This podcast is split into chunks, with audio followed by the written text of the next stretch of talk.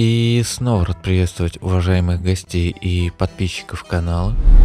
Раз уж мы живем в век контроля и запретов, множественной цензуры на любое свободомыслие, для многих людей становится актуальным вопрос размещения информации в интернете так, чтобы ее не могли удалить или как-то ограничить к ней доступ другим людям.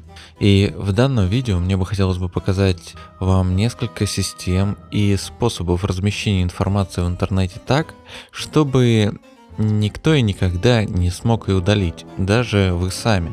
Суть всех этих систем, чтобы размещалась подобная информация не централизованно на одном сервере, как это делается в обычном интернете, а с использованием децентрализованных решений.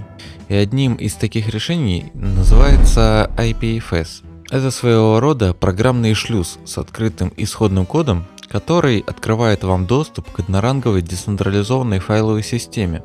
Любой файл, загруженный вами в эту сеть, разбивается на части и хэшируется, а все эти части распределены между участниками сети, которые выделили под ваш файл часть свободного места на жестком диске. А доступ к файлу может получить любой, у кого есть хэш. Таким образом, блокирующим органам, дабы удалить неугодную информацию, придется не просто удалить ее с одного устройства, а работать над вопросом удаления ее с тысячи устройств по всему миру, что, как вы понимаете, для любой организации несколько проблематично.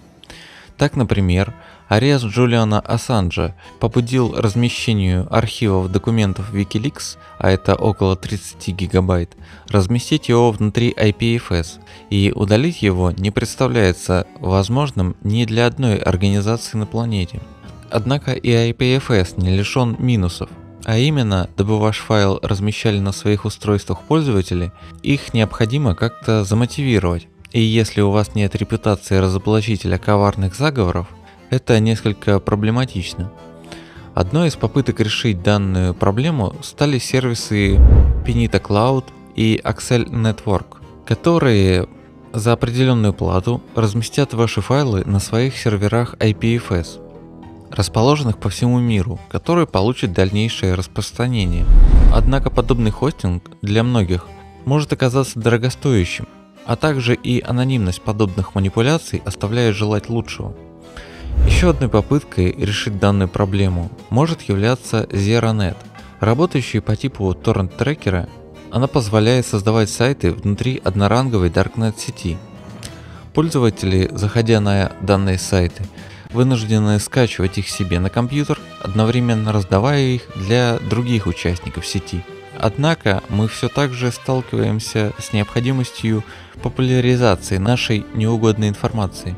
Еще одним инструментом схожей реализации может являться сервисы SIA и Storage. Они представляют собой технологию, схожую с технологией IPFS, с тем условием, что дабы разместить файл, вам придется заплатить определенную сумму в криптовалюте.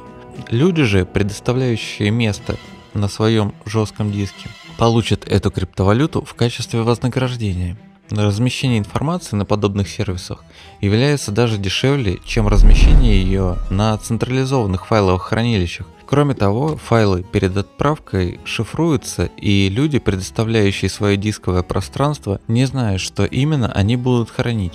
Однако в теории какая-нибудь могущественная организация или правительство какой-либо страны все же может принять попытки к воздействию на подобные сервисы, пусть и возможность удаления информации из них остается под вопросом.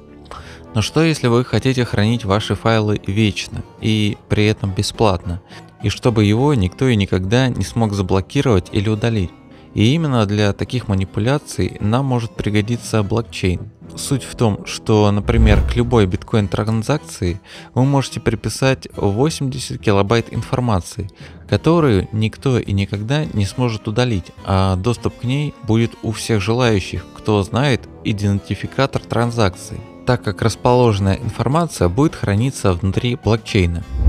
Одним из сервисов, который позволяет все это сделать, является криптографии.info.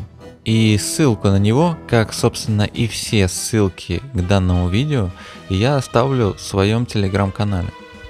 Стоит отметить, что этот сервис лишь автоматизированная площадка для чтения и написания подобных сообщений. И все эти манипуляции можно делать и напрямую во время создания транзакций без сторонних сервисов.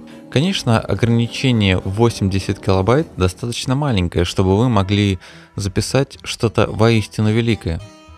Но биткоин не единственный блокчейн, и есть, например, схожий форк, который называется Bitcoin SV. И уже в рамках него вы можете получать больше простора для своих действий, вплоть до того, что можно даже прикреплять видеофайлы к своим транзакциям, и никто и никогда не сможет их удалить. Как вы видите, существует достаточно много реализаций обхода запрета на распространение неугодного контента. И, и если кто-то действительно захочет распространить информацию, он это сделает. И ни одно правительство или организация на планете не сможет ему помешать.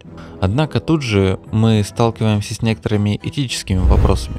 Ведь что будет, если эта информация не является орудием правды, призывающей изобличить негодяев, является действительно противозаконным контентом, фото или видео с сценами казней боевиков, или издевательства и насилия над детьми. Ведь свободное распространение подобных файлов может содействовать их продаже и обогащению криминальных организаций, и тем самым послужит еще большим стимулом для развития бизнеса нелегального контента. А потому в очередной раз замечу, что все технические решения, о которых я рассказываю на канале, это обоюдоострый меч, который может использоваться как силами добра, так и зла. С ними бесполезно бороться и их бесполезно запрещать. Это просто инструменты, а как их использовать уже решают люди. Надеюсь данное видео будет служить силам света, а не тьмы. Еще раз напомню, что полезные ссылки по данной теме будут в Телеграме. Если у вас есть возможность поддержать проект, то все реквизиты будут в описании. Ну, а у меня на сегодня все. И спасибо, что досмотрел до конца.